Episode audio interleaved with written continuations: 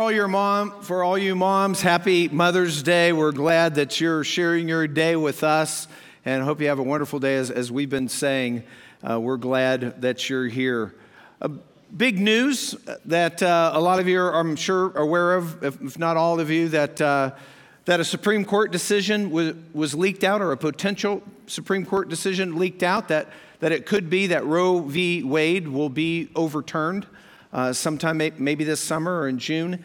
And, uh, and that's huge stuff. That actually is something that uh, many of us have been praying for for many, many years. And I would ask you to keep praying for that because that's not a done deal yet. And also for the six Supreme Court justices uh, that have been doxxed, their addresses have been given out. And uh, so that's put them in kind of a dangerous situation. And so pray for them uh, by name, if you would. Uh, we would appreciate that. And uh, just a lot going on. A lot of, a lot of times, uh, people would say, you know, churches shouldn't talk about politics, but as Christians, we love all people conservative, liberal, born, unborn. I mean, we are called to live to love all people and that's what we want to do and the issue is is that politics and morality intersect and so politics and biblical values intersect sometimes, and there's no better example than that of the abortion debate. And so appreciate your prayers on that. We'll be fervently praying. And uh, that's why we sometimes talk about stuff like that because we believe it's important. And, uh, and we're here as believers to defend the weakest and most vulnerable. You know, we're here to help the weak, help the vulnerable. And, uh, and that's exactly what we want to do. And so keep praying for that. And, and we know that decisions like this, it comes down and affects us in personal ways. We get that. Uh, as a matter of fact, uh, ev- about every couple months, we do something called Dollar Club. And that's something where we say, hey, if we all chip in a little bit, uh, besides our regular giving that we didn't even talk about this morning, uh, just giving to support our church, of course, we would like for believers to do that uh, who are members of our church. If you're a guest, we, we don't want you to do that. But uh, besides doing that, every once in a while, we have a dollar club, and we just did that a couple months ago uh, for a couple in our church, uh, Carl and Brooke Walton. And we were helping them to put the money together to adopt because we're big on adoption. And because of the generosity of our church, they met all their financial goals and they, they've been waiting to do that. But ever since then, they've actually been waiting for a child. And, and why? Because there's not enough children to go around. And it's not just that way here, it's that way all over America. And the reason there's not enough children to go around is because of this issue of abortion. And so when it comes to a, this issue, when uh, it's this is not the time for us as Christians to think, oh man, when this decision comes, Great, that's what we've been praying for. We're good to go. You know, that's finally done. That's when it starts for us. Because God's called us to help women in crisis pregnancies. God's called us to help women heal from abortion in their past. God's called us to provide homes for the kids who will be born. I mean, it's time for us to step up. And so that's why we support organizations like Heartbeat Hope Medical in our area, in Fremont and Tiffin. Um, this organization probably, uh, maybe half or a majority of the people actually are from our church that work there. And just yesterday, we had the, one of their two main fundraising things was the, the 5K yesterday. How many guys were there? How, or, or anybody? How many of you were there at the 5K? Yeah, a bunch of you were and uh, saw a bunch of you there. And um, it was a windy day, so it was kind of tough coming back. Go, going one way was great. The wind's at your back. I'm taking strides. It's like the wind's carrying me another two feet every stride. I'm like, yeah. Coming back, every stride was like, you know, half a step. It was not fun, but anyway, we made it.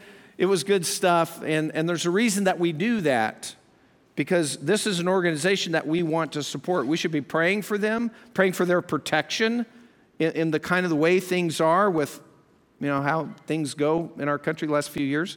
We want to pray for their protection.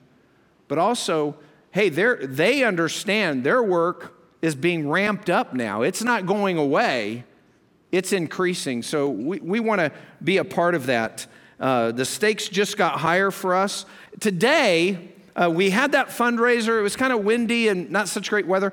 But today, for us, for our church. By the way, I know some of you are probably thinking, "Yeah, I should have went to that. I didn't go." Anybody feel that way? Of course, you probably wouldn't even admit it. You know, and you feel a little guilty or whatever. Yeah, I probably should have gone to that. I didn't go. Well, we're gonna we're gonna make a way today for to fix that. All right. So we're going to do a dollar club this morning, and for those that part of Grace, you know what a dollar club is. That you can text. Uh, any dollar amount in the word club to 84321. As a matter of fact, it's going to be on this video. You, you can give to them 100% of everything you give will go straight to Heartbeat Hope Medical. We want to make up what they may have lost and we want to propel them into the future for ministries beyond. But here's what they're all about, and you can give while you watch this, and there'll be some prompts on the bottom. Of Heartbeat Hope Medical. We are a pregnancy resource center with two locations in Fremont and Tiffin. I am also a member of Grace Community Church. Grace Community Church is a great supporter of Heartbeat, and I'd like to share what's been happening at our centers. Our client count is on pace to double from 2021. So many abortion minded clients come in for pregnancy tests, ultrasounds, and factual information about different parenting styles. Our goal is to educate them and offer them support emotionally, spiritually, and physically. We want to meet them right where they are and pray that they make a life affirming decision. We've also been busy handing out material items to those in need, and we only see that need growing this year. Diapers, wipes, clothing, and baby formula are all in high demand. Ultimately, through these gifts, we will be able to place these clients in a parenting class where they are able to earn these items. The guidance, education, and support from attending this class and our Father Factor program for our dads are stepping stones to becoming great parents. We are spending time in our community schools and universities. Our campus ministry on the grounds of Tiffin University, led by Grace member Melanie Boy, has been busy. Melanie helps a group of young ladies know that they are valued and women of God. Our abstinence educator, Dana Hudson, is also a member of Grace and has been very busy in several schools teaching sexual risk avoidance. As a result, youth who participate in our program are three and a half times more likely to delay sexual activity and have fewer sexual partners throughout their lives than their peers who do not participate in this program. In addition, we have two other educators go into the Juvenile Justice Center in Fremont to speak on the same topics in our abstinence program. We know that abortion may be a traumatic experience in a person's life, and hiding their secret is an incredible burden. If you or somebody you know are struggling with a past abortion decision, we want to help. We rely solely on donations from community members, businesses, and churches. We have a fantastic board of directors, staff, and volunteers. When you pray, give material items and financial gifts, or volunteer alongside of our clients, they are astonished when they hear about our donors who value their life and the lives of their born and unborn children. We tell them about you and how you want them to know that they are loved and that there is hope found in Jesus. Yeah, appreciate of course, Marissa goes to our church, and you saw those blue shirts. Those are people that go to Grace, either uh, our campus or the Tiffin campus. And so we want to do that. Uh, let's, let's be involved, put our money where our mouth is, and uh, help Heartbeat Hope Medical. Uh, we're, we're in a series we started a couple weeks ago called Ever Wonder Why? And we're realizing that sometimes in the Christian faith, people have questions, non believers and even believers. And, and some of those uh, kind of hit us in our soul, in our heart. And so every once in a while we do a series that answers questions. Usually we're doing that from a cognitive sort of a, a background, but this time we're really trying to uh, lean into the emotional part of it and trying to hit questions that maybe are a little more that way with us. And so the question that we're dealing with today is why doesn't God answer my prayer? Why doesn't God answer my prayer. That's what we're going to look at. And, uh, and so we want, want to get you ready to do that. But, but before we even get there, I just want to point something out that probably, and we all get this question why doesn't God answer my prayer? That's probably happened to everybody here. But I just want to remind us that most of our prayers probably God has answered. You know, for me, God's answered 90 plus percent of my prayers. And so most of our prayers are answered in the way we want. And then, but some of them aren't. So that still begs the question. So it's a good question. God wants us to live by faith, but God doesn't want us to live by blind faith.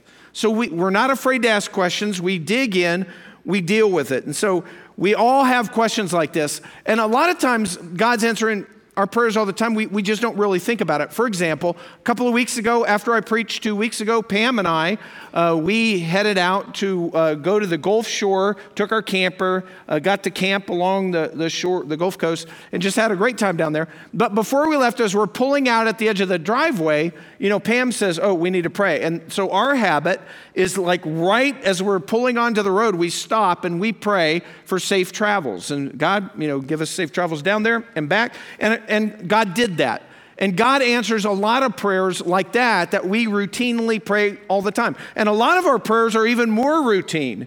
You know, we pray uh, before meals. Uh, Tim and I, just this last week, a few days ago, we went to Arby's. And you know how it is at Arby's here in Fremont? You order and then you sort of stand back and you're waiting for them to prepare your order. And so I'm waiting. Tim had already got, got, his stuff. And so I'm standing there, and there was somebody training somebody on the register, and they're training on the register. And then I'm just overhearing this because I'm, you know, already ordered. And I hear that this lady training this other person say, and this button here is for the meat mountain. And I walked up to the register and I said, Excuse me, what did you say? And she said, Well, the meat mountain. And I said, Well, what is that?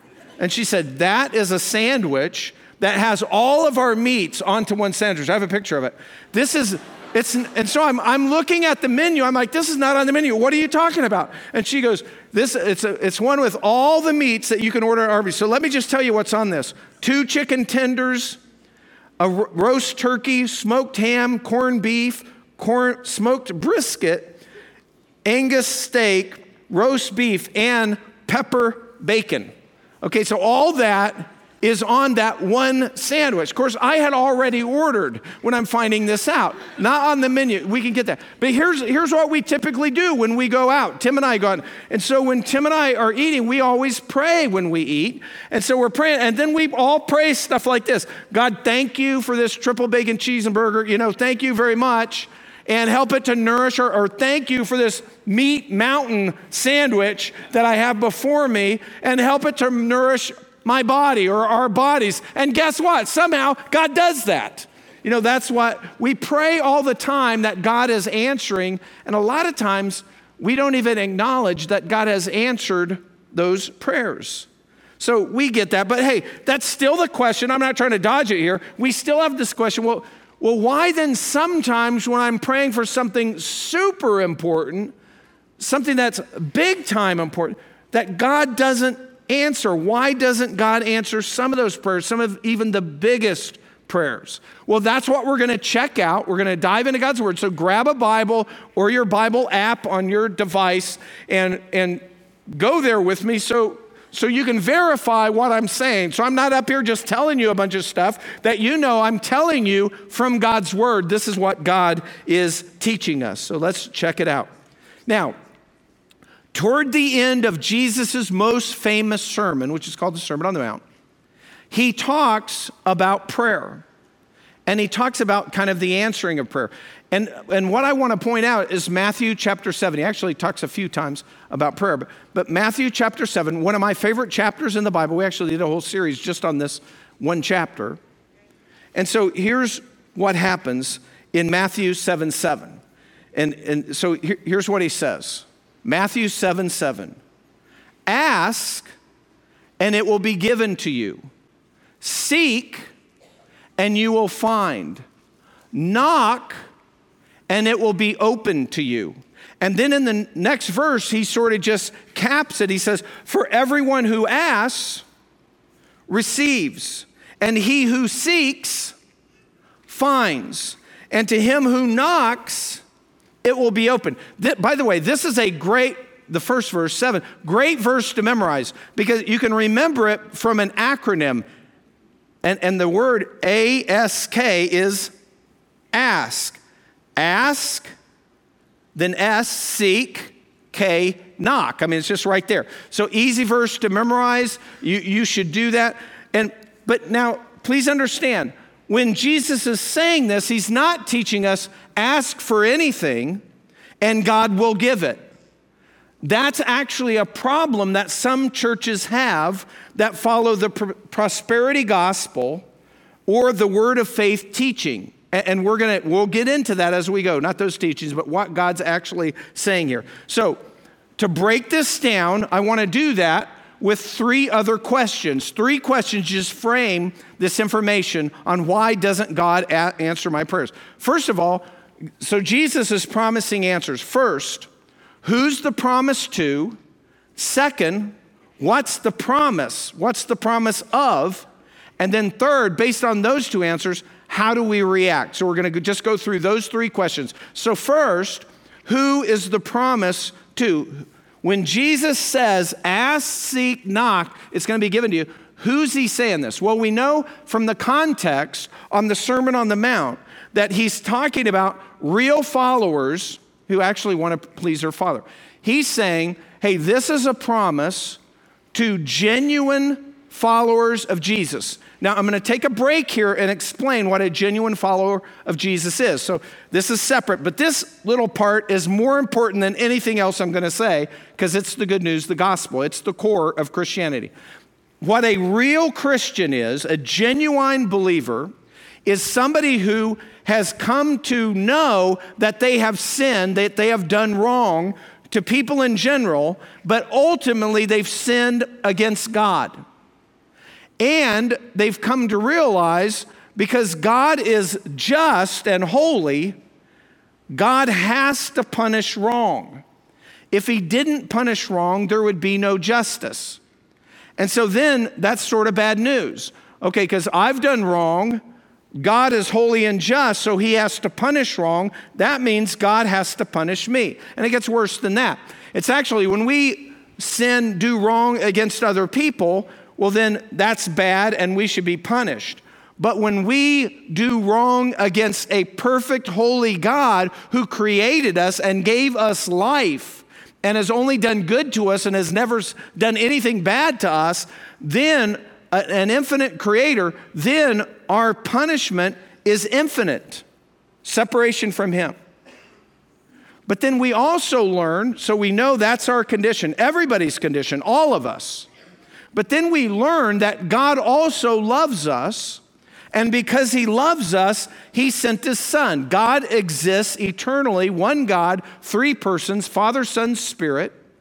And the Son leaves, leaves heaven, comes to earth, humbles himself by clothing himself as a human being, is born like a man, born like a person. He grows up, never does anything wrong, the only perfect person to ever walk the planet.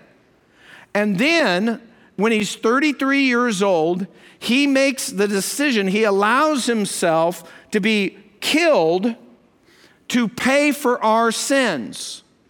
And this allows a loving and just God to be able to forgive us our sins and not violate his own justice.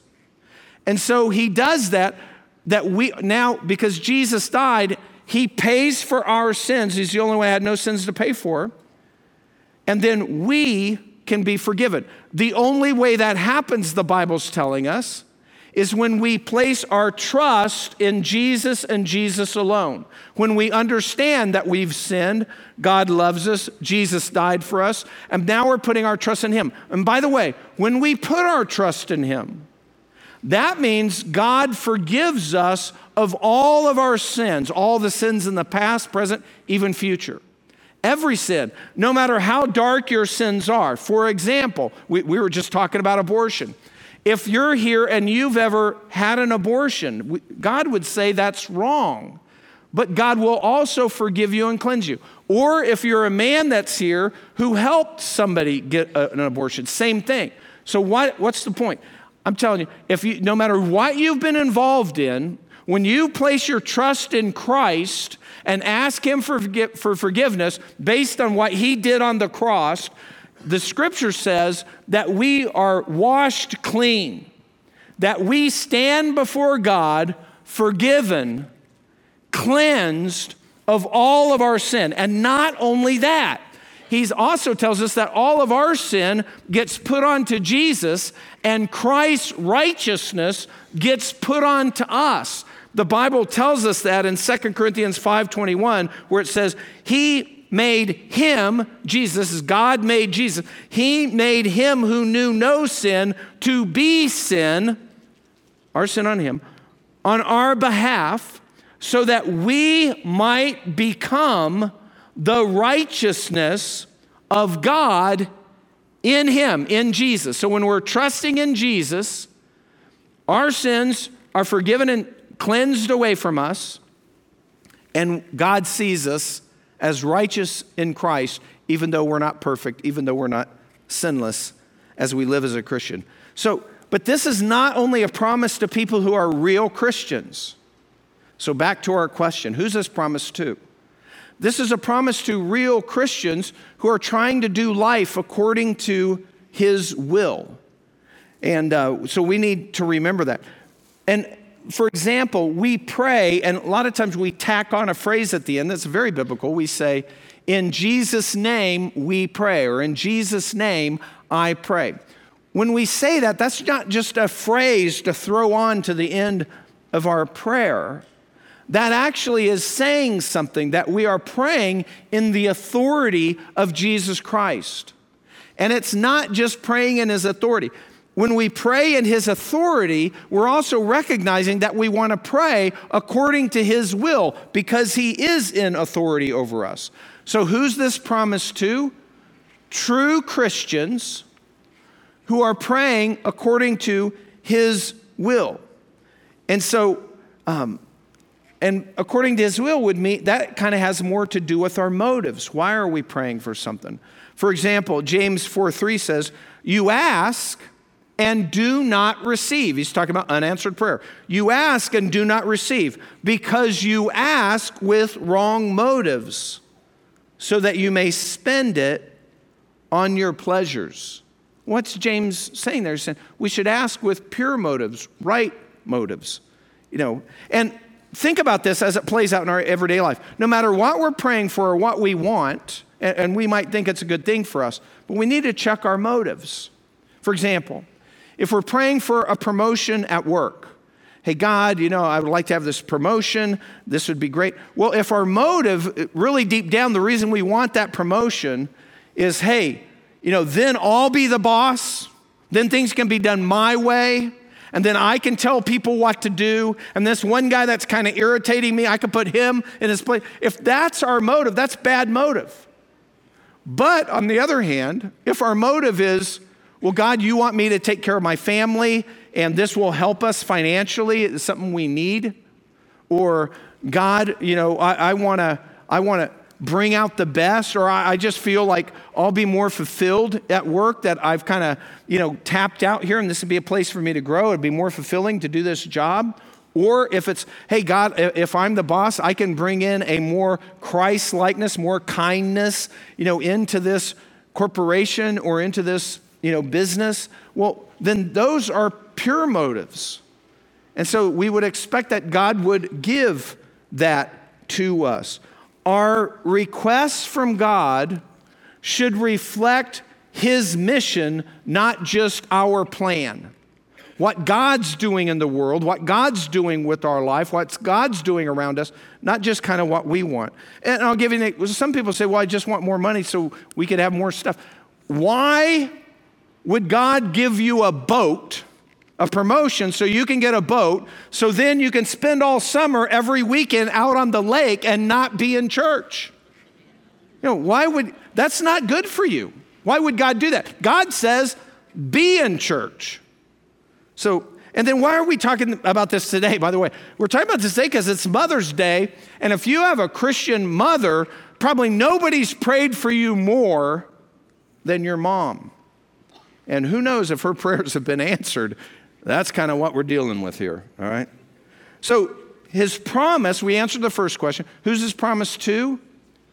Genuine Christians who want to follow him. So, who? Followers of Jesus. That's who it's to. Second question What's this a promise of? Well, as we look at this, what Jesus is promising in those verses is that he will that we should ask, seek and knock, and that he will give us good gifts. That when we ask, God will give us good gifts. And Jesus is pointing out, and, and we're going to get to this right now. Jesus is saying, God is even more willing to give us as his children good gifts, even more than we want to give our own children good gifts. That's the case he makes. Next verse is verse 9 in Matthew chapter 7. Or what man, this is Jesus talking, or what man is there among you when his son asks for a loaf, will he give him a stone? Or if he asks for a fish, he'll not give him a snake, will he? If you then, being evil, know how to give good gifts to your children, how much more? Will your Father who's in heaven give what's good to those who ask him? You see what he's saying there? The, by the way, the world keeps telling us you're good, you're good, you're good, you're good, you're good. You're, you're not really getting that. Scripture's telling us, hey, we're, we're all flawed, we're sin stained. At the core of our heart, we're not good. You know, but God loves us anyway, and we can be better by following Him. But God answers requests, He's saying, like a good mother would answer a request, or, or a dad that we would give to their child. And then He uses this thing of giving your kids food. Pam and I have seven grandkids, and none of them have hit first grade yet. They're all short people, they're all little. And here's what we've noticed when we're around our grandkids, somebody is always hungry, right, Pam? I mean, somebody. You know, you could, Pam will put down a spread for these kids. And you know how it is. By the time you get everybody's plate or whatever, there's a lot of chaos going on sometimes. But you get everybody fed. About the time you get the last kid fed, what's happening? The first kid's going, I'm hungry. Well, you just ate. Yeah, but I'm hungry anyway. What do we have? You know, it goes on and on. That's the exact illustration that Jesus is using you. So when our kids are hungry, you know, is that what we do? Hey, can I have that roll? Granddad, can I have that roll? No, here's a rock. Because I know you're, you're not going to be, eat, you know, that's going to be sitting there for a while. So gnaw on this. You know, we don't do that. Hey, I, I need a lunch to go to kindergarten. You know, can you make one for me? What, do we grab the old sponge sitting on the edge of the sink and put that into one of those sandwich bags and stick that in their lunchbox? There you go. No, we don't do that. Why? Because we want good things for our kids, right? Even more so, God wants good things for us. And then, even better than that, is our Father is wiser than we are. He's smarter than us. So he knows better than we do to give good things to our kids. He knows everything who wants to give good gifts to us. And we're thankful to him for that, that he's wiser, smarter than we are. Actually, if you start really thinking about this, if we knew everything God knows, which we never will, but if we knew everything that God knows, we would answer our, and if we're a follower of Christ who wants to do what he wants us to do, if that's true of us, if we knew everything God knew, we would answer our prayers exactly the way God's answering our prayers. Because God wants the best for us. We just can't always see it, it doesn't always make sense to us. Because sometimes, even though we're following Jesus, we ask for things that seem good to us and seem good for other people. And we think, you know, this is the right thing, this is the good thing but then it doesn't happen. God doesn't answer our prayer. Just, you know, last week or so, something that I've been praying about daily, I, I think Pam too, and, uh, you know, something that we thought was good in general, good that according to God, good for these other people, good for this person. And we're praying daily, and then God says no. And, and so we're left with, well, what, what's going on there? How can that be? How can God say no when everything looks good? And so there are several reasons that can happen from Scripture that I want to map out. And there's a little danger here, and I'm going to go through a little, like a four point list here, so don't lose me on this.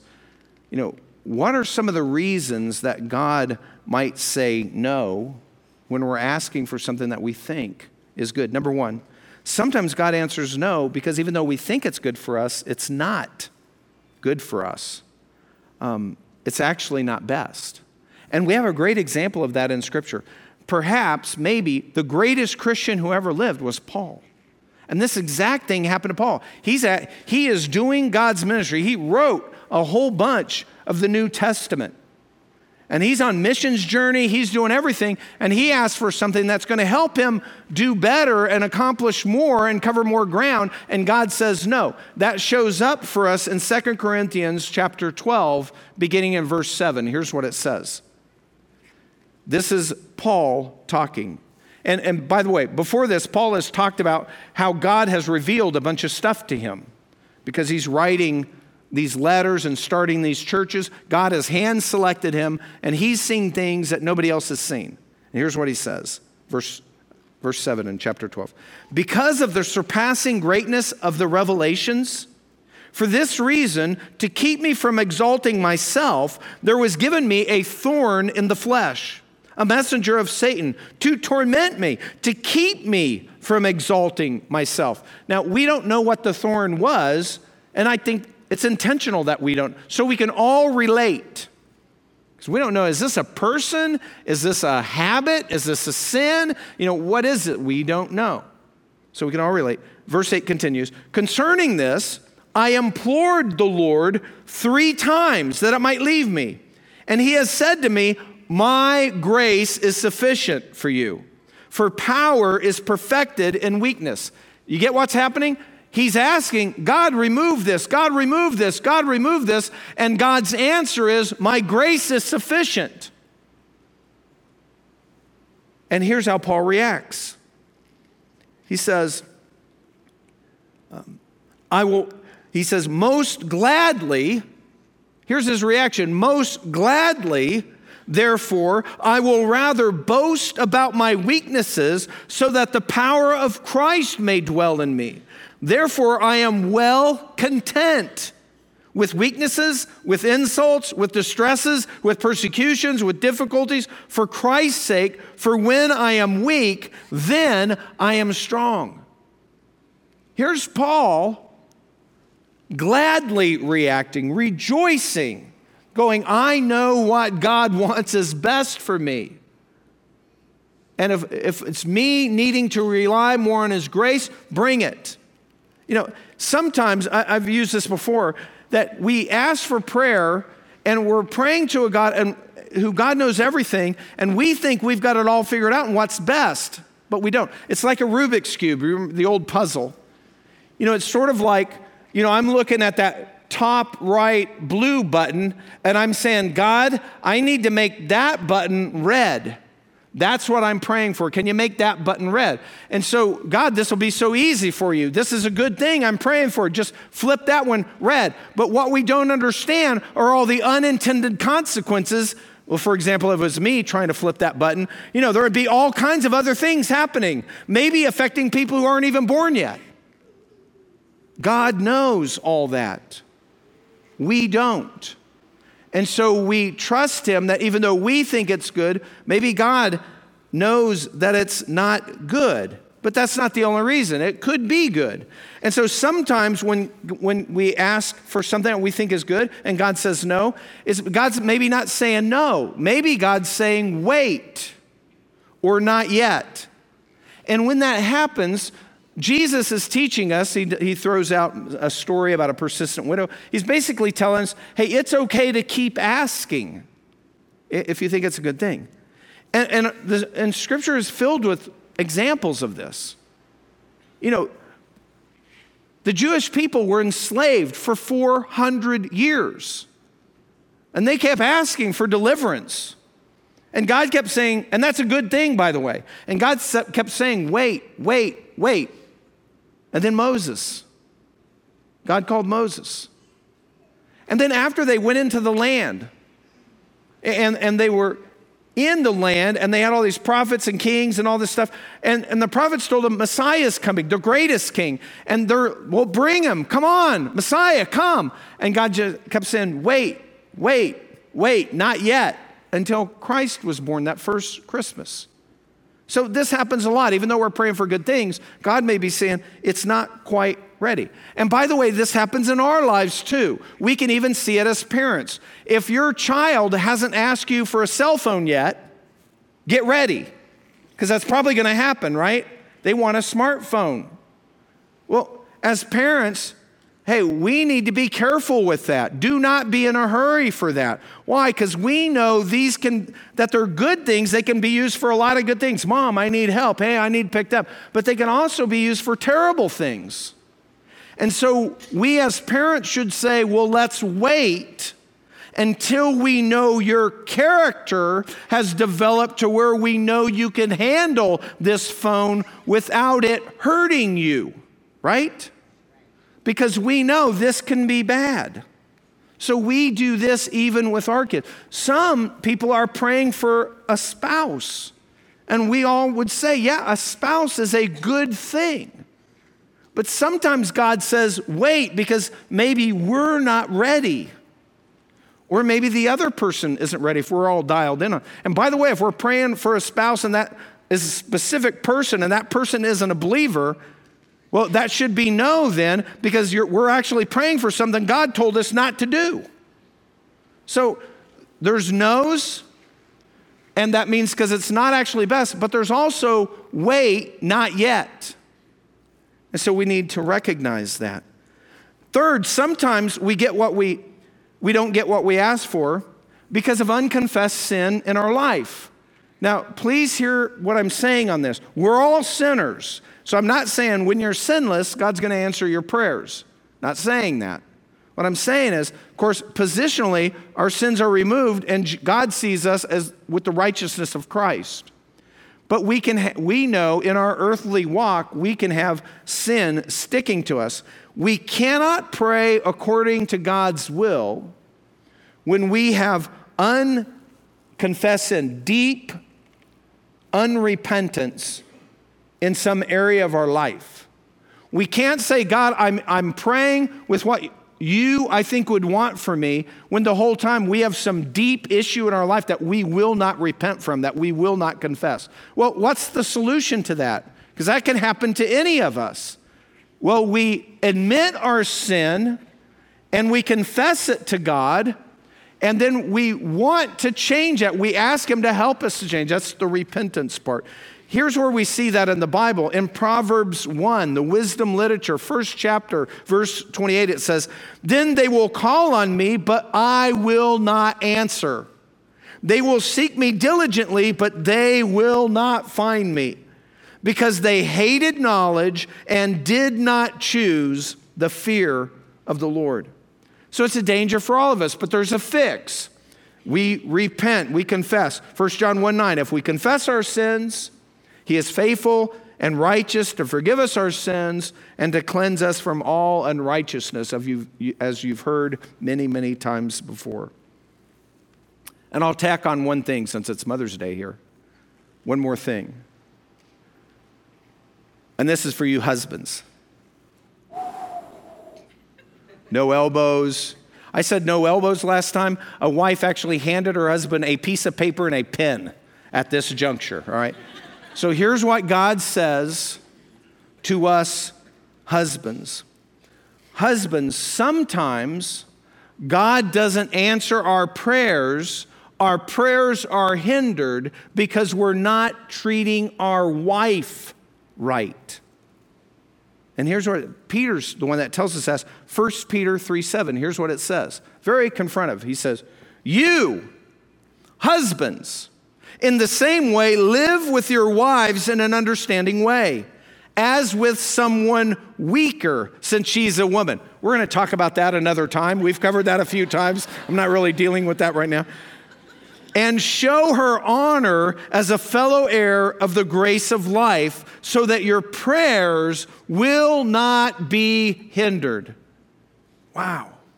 See, husbands, we are called to step up and to honor our wives. And if our wives are mothers, if we have children, we are called to step up and make sure that our kids are honoring their mother. That's our job. Men, our job is to make sure that our kids are honoring their mom. And by the way, if you do that, they'll probably honor you too. But that's our job, and we need to do that. And so, uh, actually, because we're preaching this, I was making this point. Mike Miller on our staff, he's four weeks away from getting married. And so I'm telling him this. I'm like, you know, you know, so here's what I told him You better pray up now, because who knows what kind of husband you'll be. You know, you need to pray up now while you're single and your prayers aren't hindered, because we'll see what kind of a husband you're going to be. And so we had a lot of fun with that. And then last here, sometimes we didn't get what we didn't get what we wanted because we didn't ask. Sometimes we want, want, want, we just forget to ask God. Maybe sometimes we do that because we know that's not really according to God's will. But 100% of prayers that aren't asked aren't answered, if you want to look at it that way. Actually, James 4 2 tells us, hey, you do not have because you do not ask. It's right there in Scripture. So that's the first two questions. Who's the promise to? His followers of Jesus. What's the promise of? That he'll give us good things that we ask for. And then, last, how should we react? How should we react? As followers of Christ, we should ask God for what we think is good and according to his purposes. We are invited to ask, we're asked to ask, we're commanded to pray. We should ask God and expect that when it's a good thing, that God will give it to us. But here's the deal um, if you're praying and you're not getting that thing that you're praying for, don't get down on God. Don't get discouraged. Don't get mad at God. Why? Because God promises to give you what's good for you. And it may be a no or it may be a wait, but we can rejoice as we come to the Father and we put our requests up to Him and know that He will only give us what's good. So even if we mess it up, He's got us covered. There's no downside here.